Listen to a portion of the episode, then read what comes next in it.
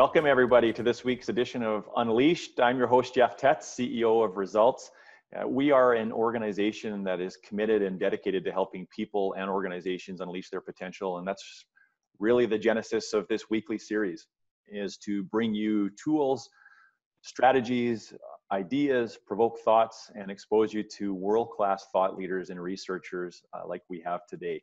And the hope is that uh, not only will it help you sort of generate some ideas and, and some discussion points for yourself and your own organization, but you'll actually be able to apply those things into action and uh, and actually make them become a reality in your everyday habits, ultimately leading in change and transformation. So I want to thank everybody for joining us.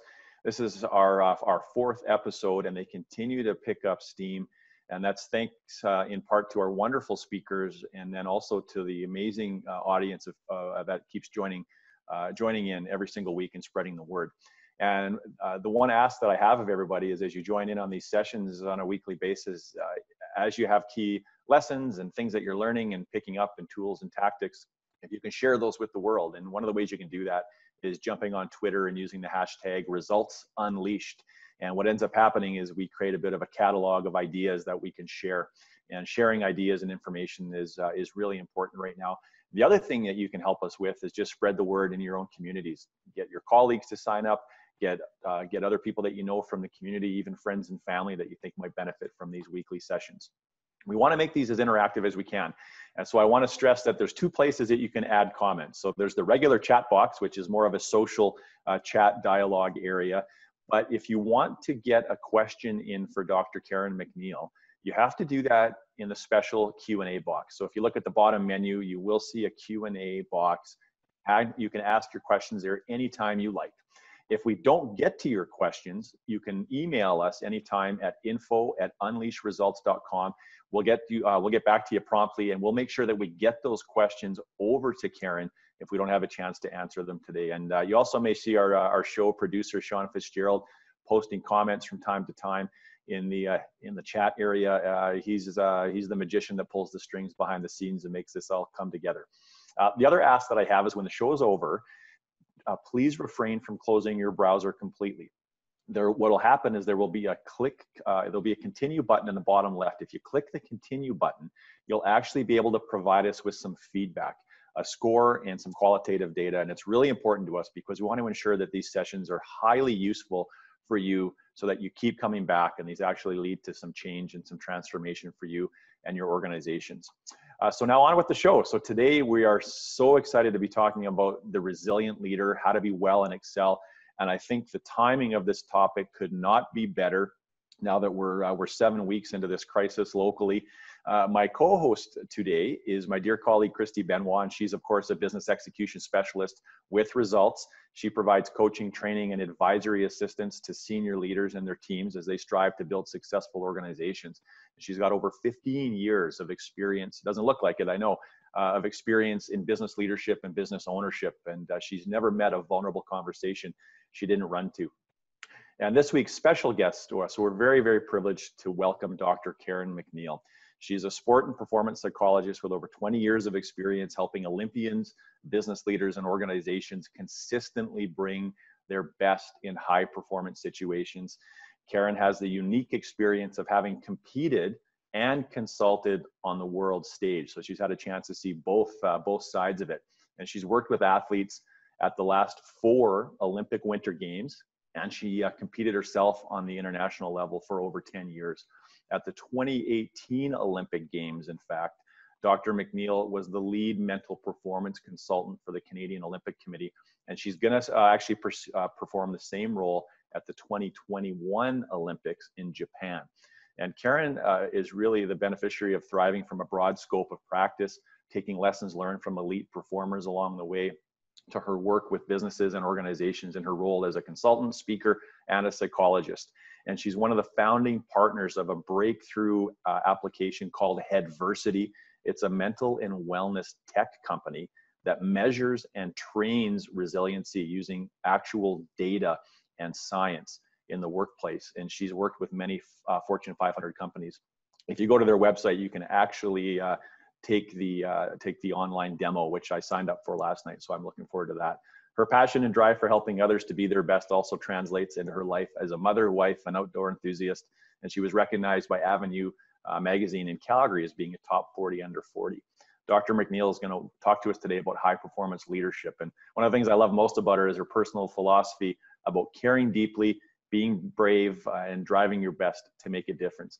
So, Karen, it's an interesting time for us to be talking about resiliency. And, and I think what, what we're seeing is uh, the first sort of 10 days of this crisis, people were kind of in shock and, and they were just busy trying to make sense of what was happening. So, contingency planning, scenario planning, uh, a range of emotions, but really just focused on sort of survival personally and and professionally.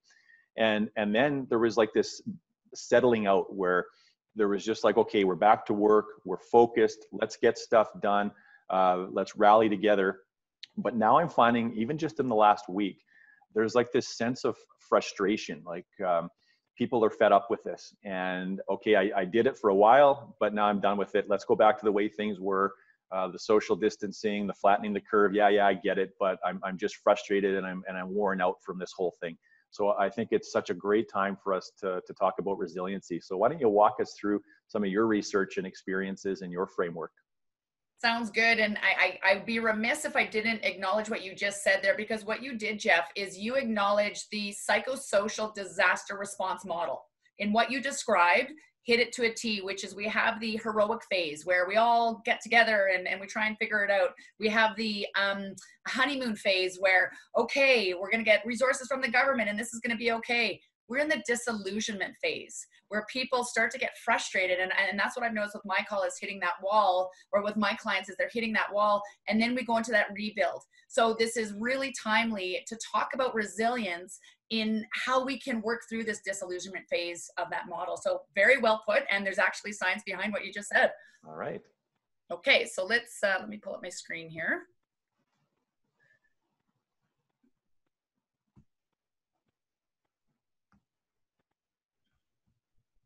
You guys can see that okay, Jeff? Yep, yep, it's coming up now. Just have to hit the presenter view. Perfect. Okay, perfect. Good. Good. Great. Well, thanks so much. Um, well, I'll jump right into it. And, and I think just in terms of structure, um, I really like to have a conversation with you than at you. I'm going to present for about 25, 30 minutes, but I'm going to get you to do a few things as I do that and ask some questions. Um, so we'll have a bit of a dialogue. Um, and then after, uh, we'll go through some, some Q&A as, as Jeff said as well. But uh, a great pleasure to be here to, to speak to you about operating as a resilient leader. And, and really, that is about how to be well.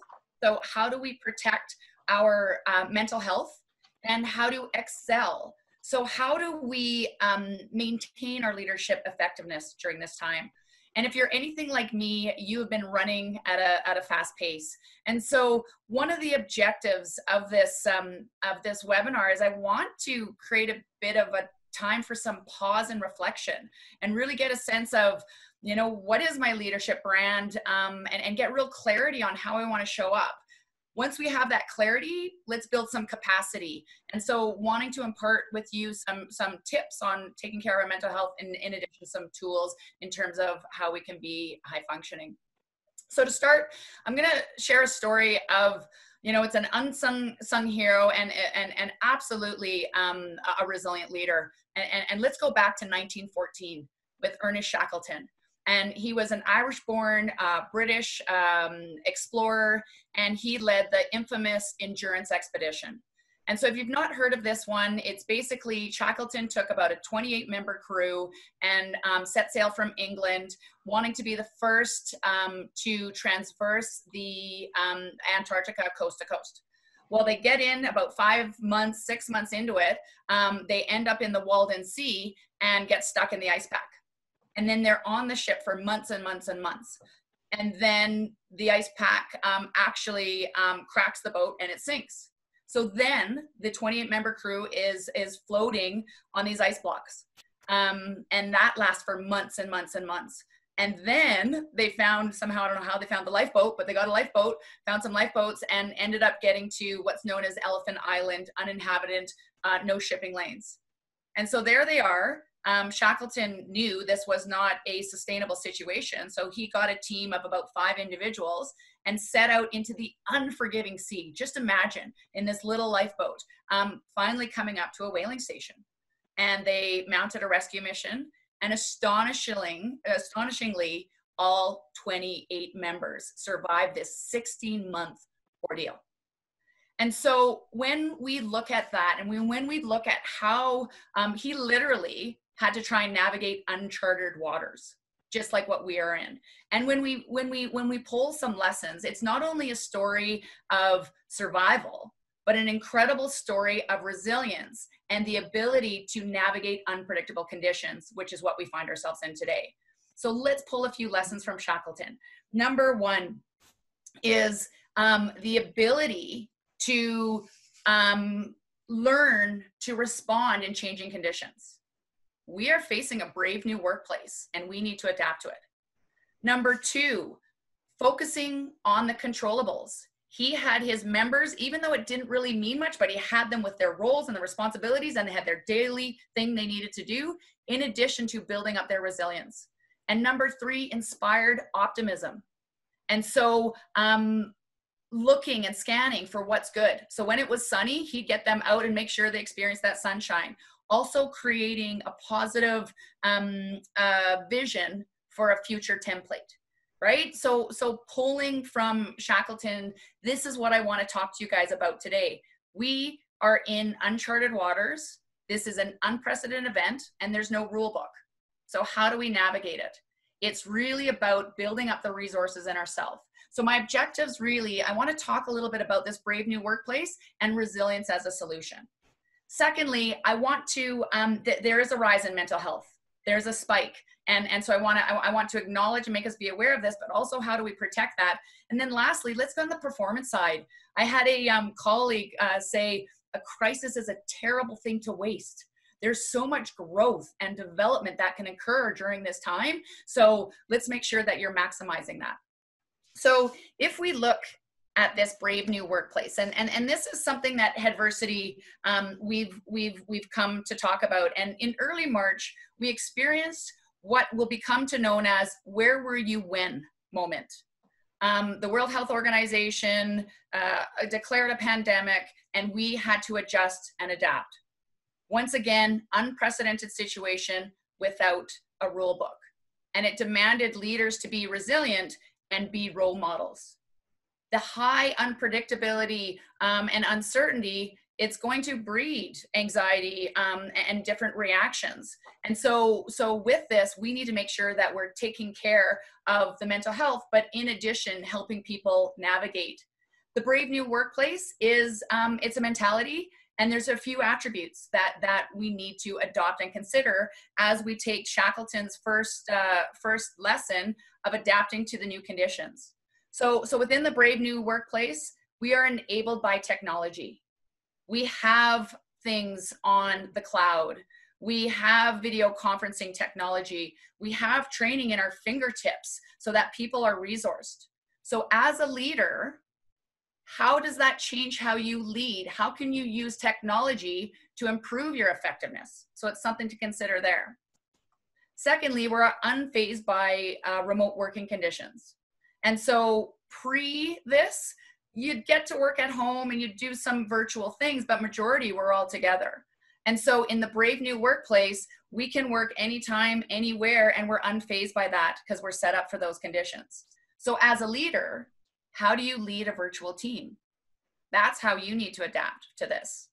And lastly, it's embracing um, the new, embracing um, uh, the new routine. And so there's opportunities. We don't have commute times. Um, we don't have traffic. Um, we're, cl- you know, we're around family a little bit more. The double edge, work and home have now become seamless and so, so with that, we need to embrace the new routine, but we also have to navigate the challenges that come with that. I had one executive who showers, um, eats breakfast with his family, and then he goes outside, opens the door, walks around the block, and then comes back to his office. So he just commuted. It tells the family, "I'm I'm now going to work," and and then he goes into his home office. So there's there's some creative ways in which we can break this, and these are some of the things um, that we want to be talking about. And so I think the big thing with this, uh, we got to remember is with this brave new workplace, yes, we have to step into it and we have to adapt to the changing conditions. We also have to acknowledge um, the reaction that could be produced by it. The uncertainty, the unpredictability, anxiety, overwhelm, stress levels are elevated. And so, one thing I wanted to, to alert you to is what we're referring to as, uh, or, or what's being referred to as the echo pandemic. Um, and so we had the, the, the physical health and we're trying to flatten that curve. Well, the echo pandemic is the what we may see in the mental health spikes that's going to follow this in three to six months' time if we don't take care of it in the moment. And so, leading mental health authorities um, and advocates are are asking for more resources and fund to be put into this. So, if we just look at this number, the Canadian Mental Health Association in Nova Scotia normally gets about 25 calls a day. They're up to 700 in this period. And so once again, as a as a um, practitioner, as someone in this field, that makes me nervous. We do not have the numbers to meet the demand. And so this is why we started Headversity in the first place. A psychiatrist and myself saying there was a, a resource issue. Um, in addition, we need to get a front of it Instead of being reactive and attending to mental illness, let's be proactive and preventative and equip people with the skills and tools to protect their mental health. And so, one way that we can do that is essentially um, to build our resilience. And so, when we look at resilience, you've heard this term before, and there's oh another resilience talk, and and I used to be that way until I really dug into the science of it and realized this is what I've been doing for the last 20 years with all of my clients in business and in, in high performance sport. And so resilience, one, one kind of definition we've heard is that ability to bounce back, right? So something happens to us, we're resilient, we bounce back. Which, which can be part of it and we can learn from that. However where we're looking at it it's, it's more of a proactive construct. So Re- resilience is that ability um, to withstand that pressure because we have the personal assets. We have the awareness about ourselves. We have the tools. So when we come faced with something um, we're actually ready to adjust and pivot and navigate. Um, it's when when we when we look at it as well i think there's a misnomer that resilience is is um, only for special people or high performers um, resilience isn't is is for everyone um, there's also a misnomer that resilience is a fixed trait we can build resilience. And I think the other thing that what resilience is not is it's not um, stoicism and suppressing emotions. It's feeling those emotions. It's using that emotion as data to help us navigate our world.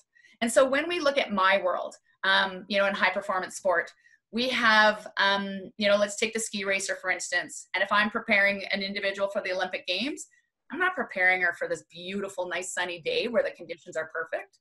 I'm preparing her for the snowstorm and the minus 20. And you're in the gate, you get a hold because the athlete in front of you just got airlifted from the track. Now go and put 10 years of your life of training and execute in this moment.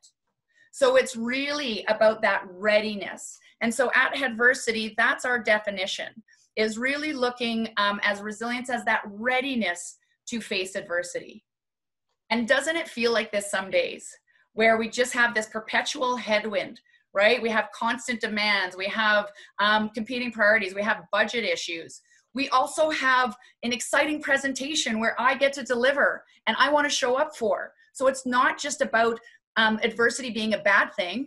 I needed resilience for childbirth. I needed resilience. Well, my husband needed resilience for our wedding, right? So, so it's that it's that readiness um, to face whatever comes our way but we have the skills and abilities to handle that and so really it comes down to in my mind when i when i break it down training the gray. Train the gray matter of your mind. Um, it's that whole idea when we look at our our our, our biggest um, asset right now in my opinion is your mind and your ability to think and think clearly. How much time do we actually put into training it? And so this resilience model that we've developed uh, through Headversity comes from a combination of being in the field and in the trenches and, and seeing what high performers, how do they handle rugged environments? Um, my business partner, one of them is a, is a psychiatrist. So on that side and seeing people endure difficult conditions and how do they evolve? And so this model comes from practically informed, science driven, in addition to all the science and research out there. So when we look at the six point model that we have is it all starts with you having a high level of self expertise. Who are you at the core? What it what drives meaning and purpose? What's your brand? How do you want to show up consistently? But also what's that superpower? What's the strength I have that I can use in these difficult conditions? In addition to knowing how we respond to stress. So we'll be talking a little bit about that today. Mindfulness simply put, the ability to be here now. And, and that's where I think in this condition we can get caught with um, uh, future and um, c- catastrophic thinking, bring us back to this present moment so we can engage with what is versus how we want it to be. Mental fitness. We are human beings we are going to normally react and explode and and have these emotional reactions. So giving us some tools um, to to help us temper and manage that so it doesn't impact performance or behavior like focus poise confidence. Mental health. And really this is about um, understanding mental health um, where are we at on a continuum? It exists it's not an all or nothing thing. It exists on a continuum. What can we do to boost our mental health? We know what we need to do physically what do we need to do mentally? In addition, how do we create a culture of care and decrease that stigma so people can get the resources they need? Hardiness, which I'm going to go over today, is the ability to endure difficult conditions. So the three C's of hardiness I'll, I'll discuss, and then building up optimism. It's a trainable skill in addition to building bravery. And then lastly, energy management how do we sustain this effort over time? And especially with this work life balance um, being at home how do we make sure that we're um, um, regulating appropriately? And so i'm going to be going over hardiness and energy management in addition to kind of touching on all of these things. And once again in this technology world you'll see our little app in the corner there all of this, what we've done is we put it on so you have your own personal resilience trainer. So what I hope to do today is give you a bit of a teaser and a tool with some of these things, get you thinking about about how you can bring it to um, to yourself and your organization. Excellent. So with that, um, Jeff, is there any questions that have come up yet? Well, there's there's so I had one just listening to you talk about some of these high level tools, and I think it's interesting that we're living in a period of time where there has never been such an abundance of, uh, of, compl- of free information.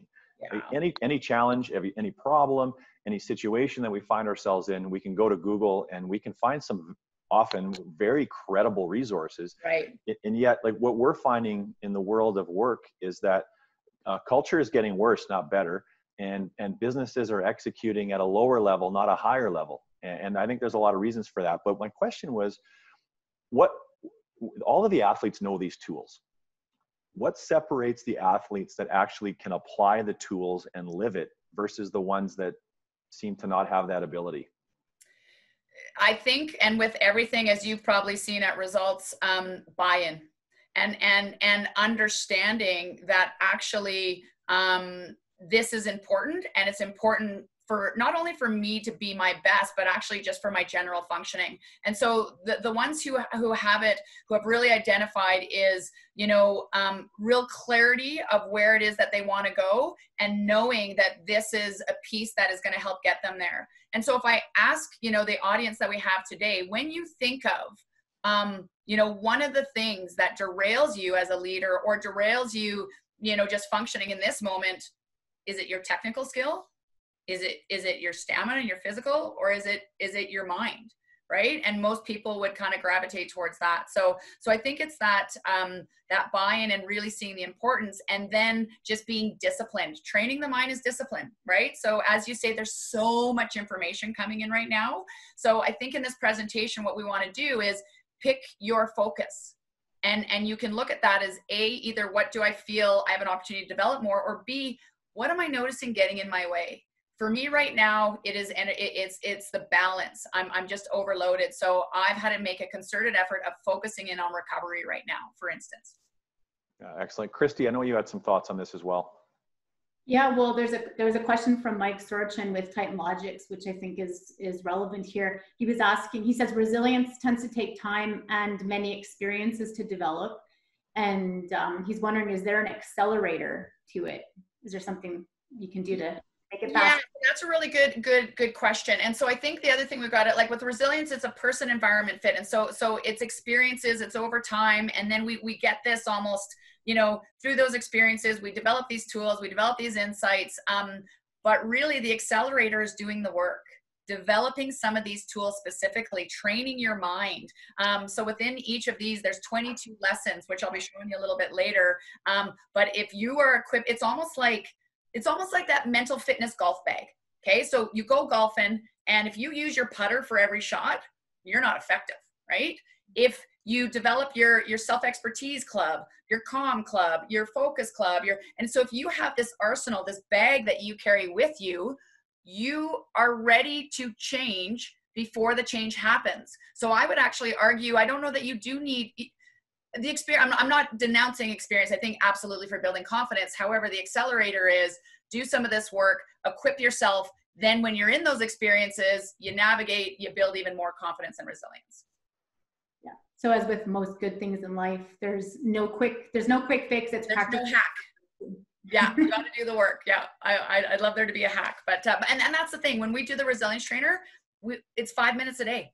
Like it's kind of five minutes each day doing these till and and and and Pete Carroll, um, Seattle Seahawks, he talks about and, and and Mike Gervais, who works with them, the sports site, he talks about dripping it in, drip it into the culture, right? So little little things, little you know it doesn't have to be this two week program i'm going to do and then i'm resilient it's these little things you do consistently but but back to your point jeff with the athletes with with with the high performing leaders and, and employees and people is they have a routine to it right there's there's um um, th- there's a systematic approach and it just then becomes seamless you don't have the cognitive load to think oh i got to go do this now it just kind of happens within it yeah excellent yeah great great question mike and thank you christy all right, let's uh, let's keep uh, let's keep moving on, Karen. Well, let's. Uh, I have a question for the audience, actually. So um, your turn to do some work. Um, and so we talk about resilience, and we're really focusing this on leader. If you're not a leader, just put resilient employee, resilient mom, whatever whatever your context is. But I think the thing is is is when we think about this, we want to think about it in terms of really getting clarity and defining it. Okay, well, what is a resilient leader? Because these words can be abstract unless you make meaning of them. So, you know, it's really looking at what are those key attributes of a resilient leader. And and to me, it's about the ability to withstand the pressure um, and be able to be responsive to any condition. And there's a whole bunch of things that can go into that, right? And so, what I'd like you guys to do right now, there's two key questions I have. During this phase, during this pandemic, what are the key attributes of a, of a resilient leader? So, answer a, who am I at my best? So, what are those attributes or what are those descriptors or whatever for who I'm at my best? So, only come up with three to five. Don't make it a long list. And then, what is needed to rise in this context? Okay, so for me at my best, I am present. I'm um, I'm responsive. I'm organized um, you know i'm i'm maybe able to um, um, make sure that i'm i'm uh, creating a clear vision in this context i need to be aware of people's starting point and so uh, jeff you said earlier we're un- more unproductive as we should be and we mm-hmm. need to kind of allow a little bit of room for that and not expect people to function as they did because this isn't the same context so what is needed to rise in this context? So, so come up with your, your list of um, a resilient leader is essentially by answering, who am I at my best? What are a couple, you know, um, signposts for that? And and maybe that one additive of what do I need to do to rise in this context? So what's specific to this context that I actually need to add to my list to be a resilient leader? that's excellent. And and Karen, while people are doing some work, I should uh, I should just let people know that uh, we, as a follow-up uh, to say thank you for the attendees, we're actually going to be offering a, a, a, complimentary workshop for leadership teams to do some of this work together, some leadership work, some leadership discussion, make their own lists and share their lists with each other so that they better understand each other and they better understand themselves so they can take some action to build a cohesive team. So we want to we want to sort of help continue this journey. Uh, Christy, what are some of your thoughts on this slide as we're letting people do some work uh, in their living rooms? Well, I'm doing the homework myself, so I'm I'm questioning what are the attributes of myself when I'm at my best. Um, so uh, so yeah, it's, it's, I think it's a really great exercise, and I'm really excited to actually do this with my clients. So yeah, let's take a pause then. Let, like Jeff and Christy, I'm going to challenge you one minute. Get at it. All right. I had a head start, so I'll, I'll, share some of my thoughts, Karen. I was writing as you were speaking, and you know, for for myself, it's it's it's really about um, uh, about not being owned by by emotions. My worst days are where when I'm a slave to my emotions and they control me, and I think emotions are really important. Uh, but using them as as a guidepost and not as the conductor, I, I think, is a really important piece. And and when I'm at my best, I think I'm energetic, I'm calm, I'm present, and I'm thoughtful and nothing is too important when i'm at my best even though the world could be crumbling around us there's like this sense of calm i, I, I suppose and and and i and i know when i when i have good days in the last six seven weeks uh, some of the consistencies are that i planned my day I've created some rules for how I'm going to behave and be available and how many meetings I will take in a day, for example. And then I've got discipline to actually stick to the plan that I created. I go into every day with a reasonable plan. I don't always stick to it for a variety of reasons, um, and I and I think open communication is another one. So the people that I that I work close closely with understand what my personal rules are, so there's no mis uh, misunderstandings about when I'm available or not. Great. Yeah. Thanks for sharing that. And it is, it's just kind of, you know, it's as we say, is it, is it, it, it's within you. We just need to reveal it and then use it as our guide. Right. So yeah. yeah. So, so once again, just an idea for people. Um, you can use those attributes. You can you can give yourself a bit of a scorecard by going from one to ten. Where do I exist on this? Um, you know, like for that attribute of I plan my day from one to ten. Where am I on that? Well, I'm a seven.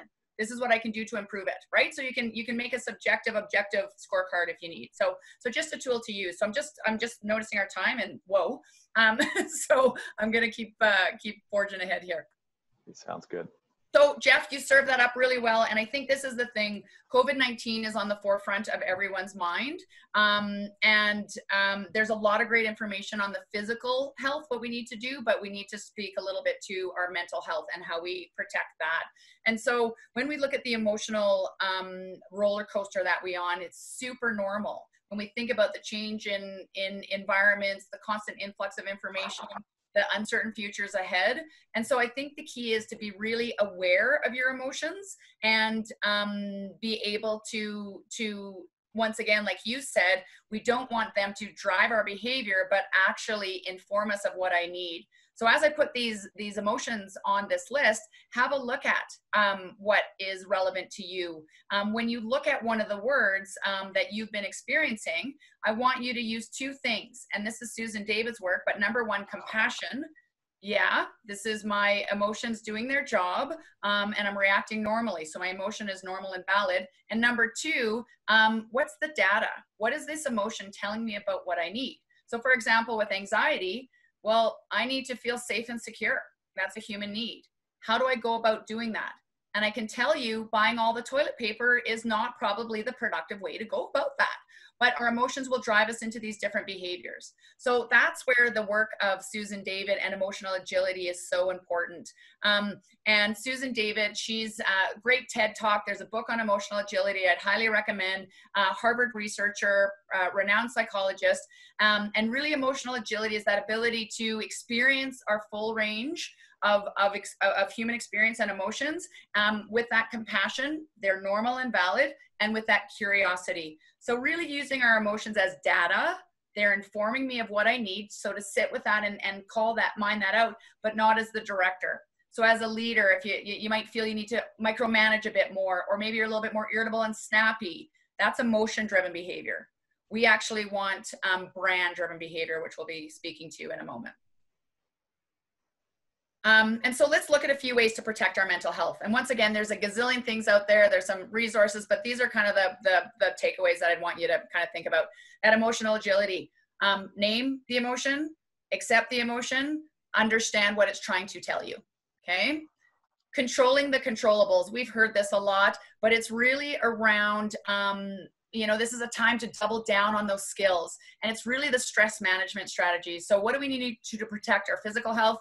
We know the the distancing and all those kind of things. What do we need to do to manage the stress? Um, connecting with people uh, whether it's virtually uh, making sure we're getting some outdoor therapy into those walks making sure we're calming the system and breathing uh, all those kind of things. So instead of looking at what i can't do what is within my immediate control inspired optimism. So our brain, there's a place called the amygdala, and it's going to light up depending on um, um, uh, when, when we experience threat and danger. We want to balance that with what's good. So if we start to scan our world for what's good, that'll actually calm that response down a bit. So searching for three good things a day and writing them down, Martin Seligman did a study and we found improved happiness, improved well-being, and improved optimism as an example.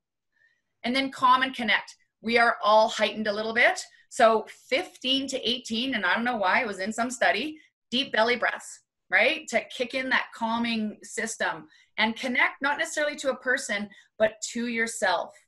Create that space, take that pause, practice mindfulness. If there's one tool right now, uh, mindfulness, um, and there's multiple apps out there. Uh, we have it within ours as well.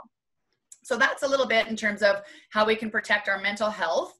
Um, let's look at how we can and, and jeff i'm just going to keep going so we get through this then we can go to questions is that okay yeah that sounds okay. great and we do have quite a bit of questions come quite a few questions coming in so that'll be awesome and i want to okay. remind everyone get your questions into the q&a box it's that private box down beside the chat box okay cool so i'll just i'll run through the rest of this and then and then Sounds we'll get good. questions okay. okay um so so really in terms of how do we optimize the performance how do we excel? Um, and once again there's multiple things but i'm just going to cover three quick things with you. Clear on your brand tool of hardiness and energy management. So if we look at brand it's really around those characteristics that are unique or distinct to you. It begs that question how do you want to show up consistently? If we had the virtual water cooler which is what we do how would your direct reports what attributes what descriptors would they be using for you right? So that starts to become our brand. And this is uh, an unprecedented event. Um, it's a historic crisis. And so we have a once in a lifetime opportunity to elevate our brand. The queen of england she did this like you know address this this she's 90 years old and she challenged us and she said you know after all this is over, I hope you're proud of how you responded to this situation. Um, Mark Cuban also talked about um, how organizations and leaders respond to this will define their brand for decades. So there's a real opportunity here. And what happens is we have red brain, where we get insular or distracted, overloaded, and that leads to that emotion driven behavior. And we have blue brain, where we're mindful, we're poised, we're calm. And this is not an all or nothing thing. We oscillate. Knowing your brand helps to ground you in terms of how you want to show up. So when we look at that, for me, I've identified it as as um, you know being calm, being grounded, being proactive, and and and being informative. And so I'm not, my husband upstairs will tell you I am not always that way internally or externally, but I, when I think, okay, grounded, then it helps guide my behaviors. For you guys at home, what do you want your brand to be as a leader? What are three descriptors of your personal brand? So I just want you to quick, and we're just, I'm not even gonna give much time, just 30 seconds, three descriptors of how you want to show up in this environment once you're once you've had those descriptors rank yourself 1 to 10 10 awesome. 1 el succo. That's a technical um, evaluation. And so uh, make sure you kind of see and and it's not as an evaluative thing. It's more of monitoring. I was at a 2 on con last thursday. We i needed a break. We we um, ended up uh, making sure that we did a lot of things as a family over the weekend. I just unplugged. So it was just a guideline for me. Okay so know your brand hardiness hardiness is the ability to endure difficult conditions. Um, it's the work of um, Suzanne Kobasa and Paul Bartone. Paul Bartone's just written a book on hardiness, recommend that one as well. Um, but he did a lot of work in the military and found hardiness is a stress buffer. Okay, so it helps to kind of create a buffer between the ill effects of stress. Um, and so they talk about the three C's of hardiness. Number one, commitment. And so this is asking yourself, you can ask yourself this question why endure these difficult conditions? And that's, I think, Jeff, what you were talking to. People are going, okay, what's the point? And so what you need to do, if we if we lock into Simon Sinek's work, um, when his work on finding your why, he really talks about core contributions and impact. So when you're identifying your commitments, um, as a leader, what is my core contribution right now? Right. So for me, it's to organize. I'm leading a charge of, of um, psychologists across the country to help sport, and it's it's kind of create some coordination and alignment is to provide information and support people, and then it's to help individuals navigate this. Um, if I do those things, what impact could that have? So those are two questions when you're figuring out your commitment. What are the core contributions and what is the impact? Control. So much outside of our control. What's in your control is anything inside your skin. Create your control plan on a daily basis. What is the attitude I need today? What is the mindset or the thoughts I need today? What is the behaviors I need today? And where am I going to put my efforts? Right? So just think about that thoughts, attitude, behavior, efforts. Create your control plan. Challenge. So, our brain, we look at threats and danger. Well, what's the opportunity? And this is the thing. I've, I've talked to the athletes, I've talked to leaders. The one who can figure this out and actually get a competitive advantage because of these conditions is the one that's going to be ahead of the game. So, so really thinking about what's the opportunity um, in this situation for growth and learning, for teams, for family, all those kind of things. And we've added a bonus C, um, which is connect. And connect is, um, you know, it's that whole idea of perceived support. Um, and so get your internal board of directors. So identify the needs. So I need maybe technical support. I need emotional support. I need financial support. There's going to be a different person that I'm going to go to. They don't know they're on my internal board of directors, but I, I go to them. And then lastly, um, sorry, yeah, so connect. And then, um, so when you develop your hardiness plan, you can go through all of those ones, or you can just pull out one of the C's. And then lastly, just quickly, really briefly, energy management. I don't need to go much into this, more so into the philosophy on um, it's not the stress and demand, it's the lack of intermittent recovery. And no, so important right now, right? So important. So create your energy management action plan by looking at the pillars of recovery. Um, move often, um, make sure we're exercising and getting movement breaks. I'll go up and down my stairs with my seven year old um, for five minutes and then I get back to work. Eat for energy. Make sure that we have the, um, um, our brain is the most energy demanding organ. Feed it. So make sure you're eating throughout and brain healthy foods. Sleep. Um, I think we've all heard about that. And then connect. Once again, more so connect to what you're passionate about. I went mountain biking last weekend. was awesome. Amazing recovery, right? Those kind of things. Yeah, that's that's excellent, Karen. Thank you. And you know, going back to the hardiness, uh, the hardiness um, uh, information there.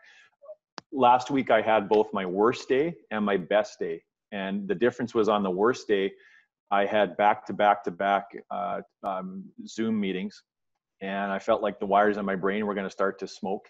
And the sec on, on the on the best day, and which was happened to be the very next day, was a day that uh, we spent uh, a good por- portion of the evening delivering meals to our staff in the city. Mm-hmm.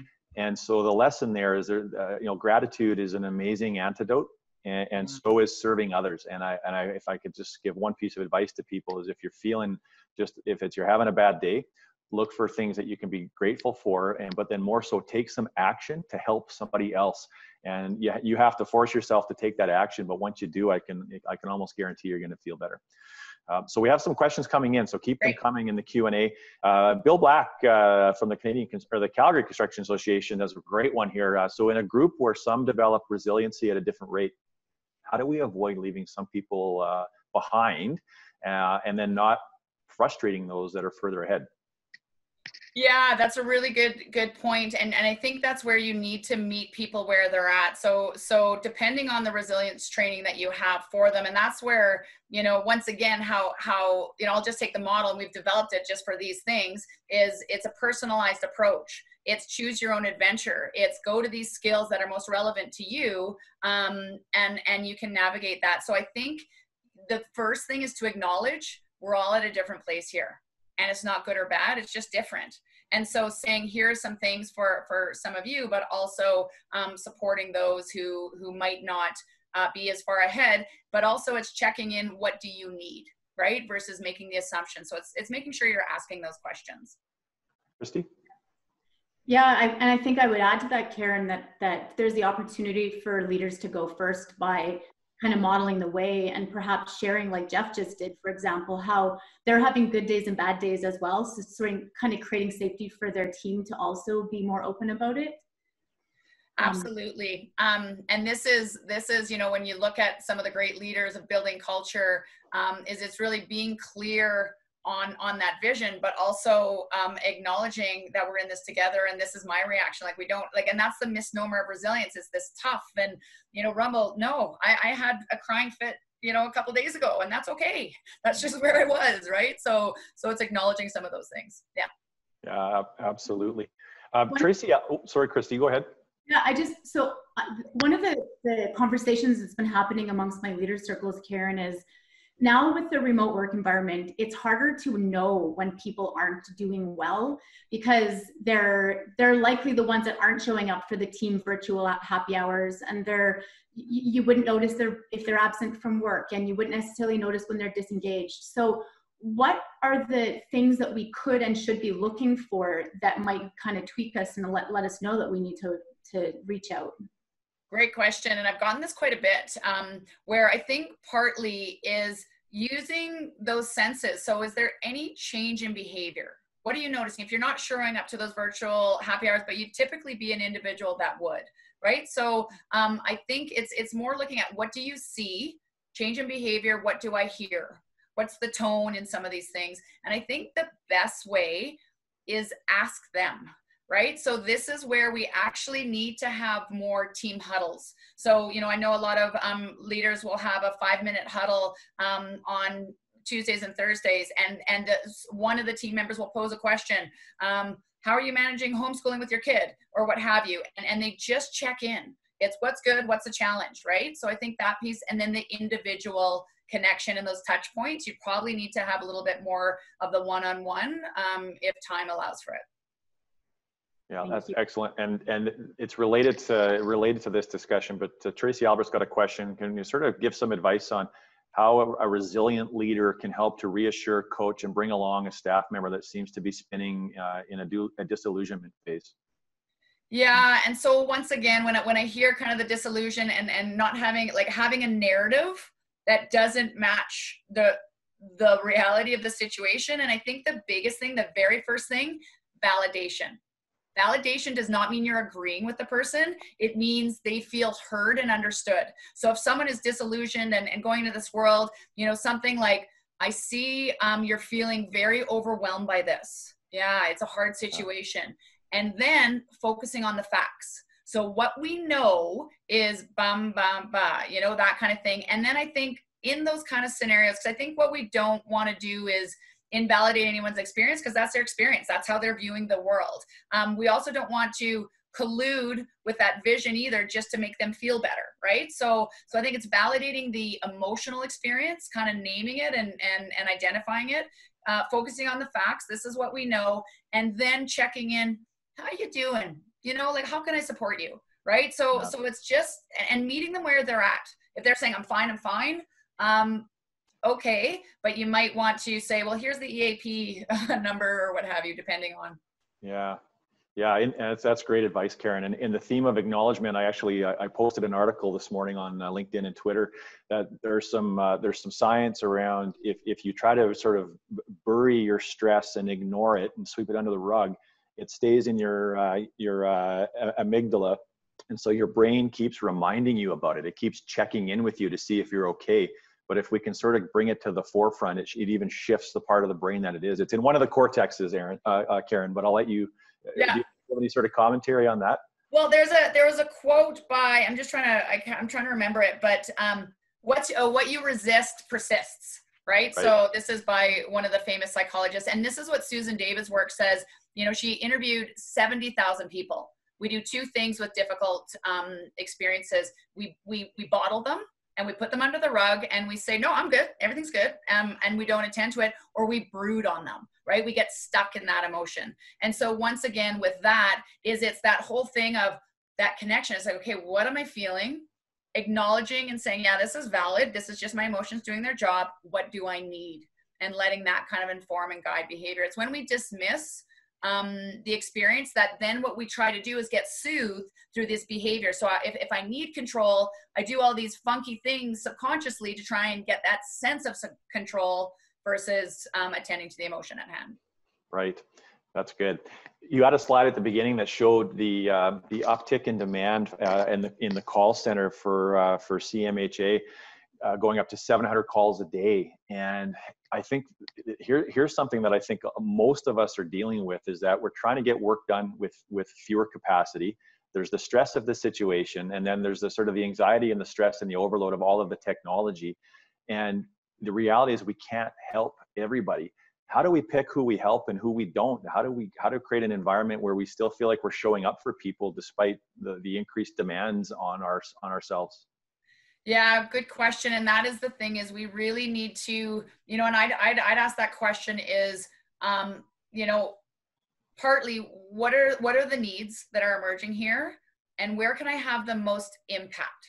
Where can I focus my energy and my attention and my effort that's actually going to produce a result or produce, hence results, um, produce something there. So I, I, and I think that's all also acknowledging there's an overwhelm of everything. You can't read it all. You can't do it all. Um, and so it's really looking at, and once again, I think that's why framing who am I at a high performance or as a resilient leader, um, and and are my are my actions activities guided towards that in addition to what are our deliverables what are our objectives here given this situation what um, activity is going to have the most impact on that um, I think individuals, you just have to be creative in those team check-ins and and really, you know, offering what you can, but creating the boundary for what you can't as well, and making sure you're referring them on to different resources. Yeah, that's good. That's one of the reasons we started this uh, uh, this show is we want to help people uh, just show up for their education source, and so that's why we want to encourage them to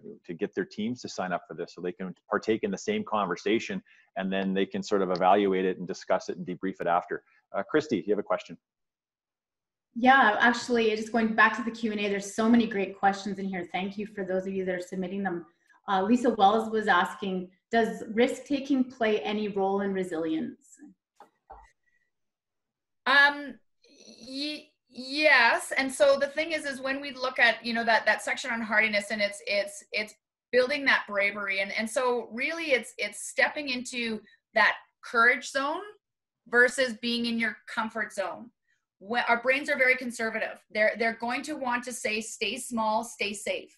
And so, you know, and I, I think the thing is like risk taking. When I hear that word, I'm thinking of these, um, you know, the the um, X Games athletes that I have. That it's like, okay, we got to, you know, keep a keep a bit of a, a container on some, um, but others, the risk taking, or or or once again, um, stepping into opportunities to expand yourself calculated, then that's appropriate. So, so yeah, I think resilient individual, um, because they feel equipped, they can let the experience unfold versus need it to um, need to have so much control over um, mapping out and predicting the outcome. Excellent. And I want to encourage people that are posting questions in the Q&A, if we don't have a chance to answer them live, is email them to info at unleashresults.com and we promise we'll get back to you promptly. Uh, as, we're, as we're coming to sort of the end of the, the, end of the episode, Karen, there's been some great information that's been shared here today. How does somebody just get started? How do we take a step?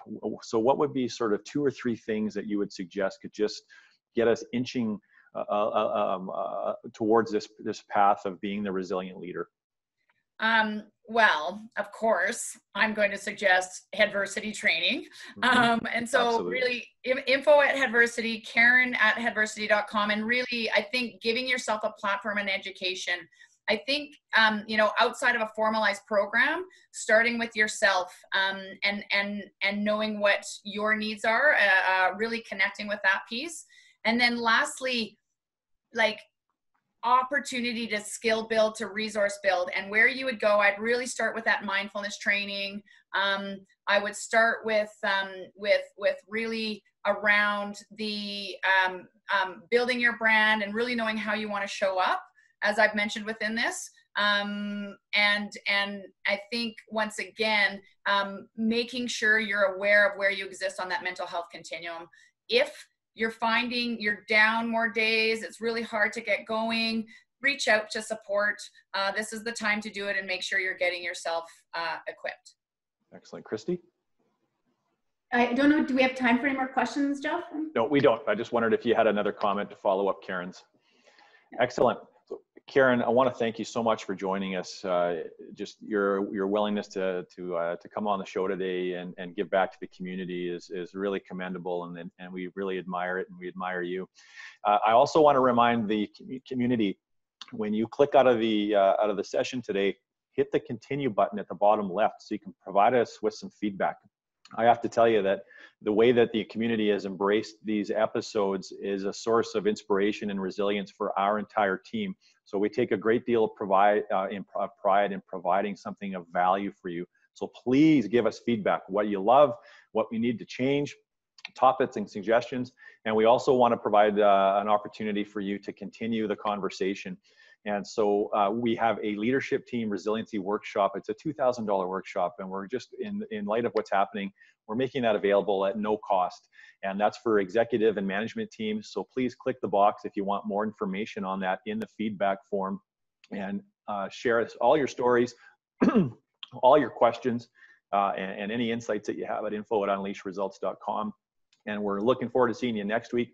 We've been spending a lot of time looking internally in the first four episodes Next week, we're going to be joined by Megan Burns, who is a customer loyalty expert, and she's worked with some of the world's fastest growing, most well known brands. And how do we create customer loyalty and world class customer experiences like Disney, for example, in any environment? And then what has changed in this period of social distancing and, uh, and remote work? So you don't want to miss that. Uh, you'll be able to sign up with that uh, for that as soon as you click off of this webinar and we'll have emails coming out tomorrow and social media posts, of course. So thank you so much, everybody, for joining us. What a great conversation and a reminder to our clients to stay uh, with us for the next 30 minutes on the other link that we provided you for Unleashed Overtime, a special opportunity for our clients to spend uh, some time, additional time with Dr. Karen MacNeill. Wishing everybody well and resolve and uh, resilience now in, uh, in this period of, uh, of the crisis with COVID 19.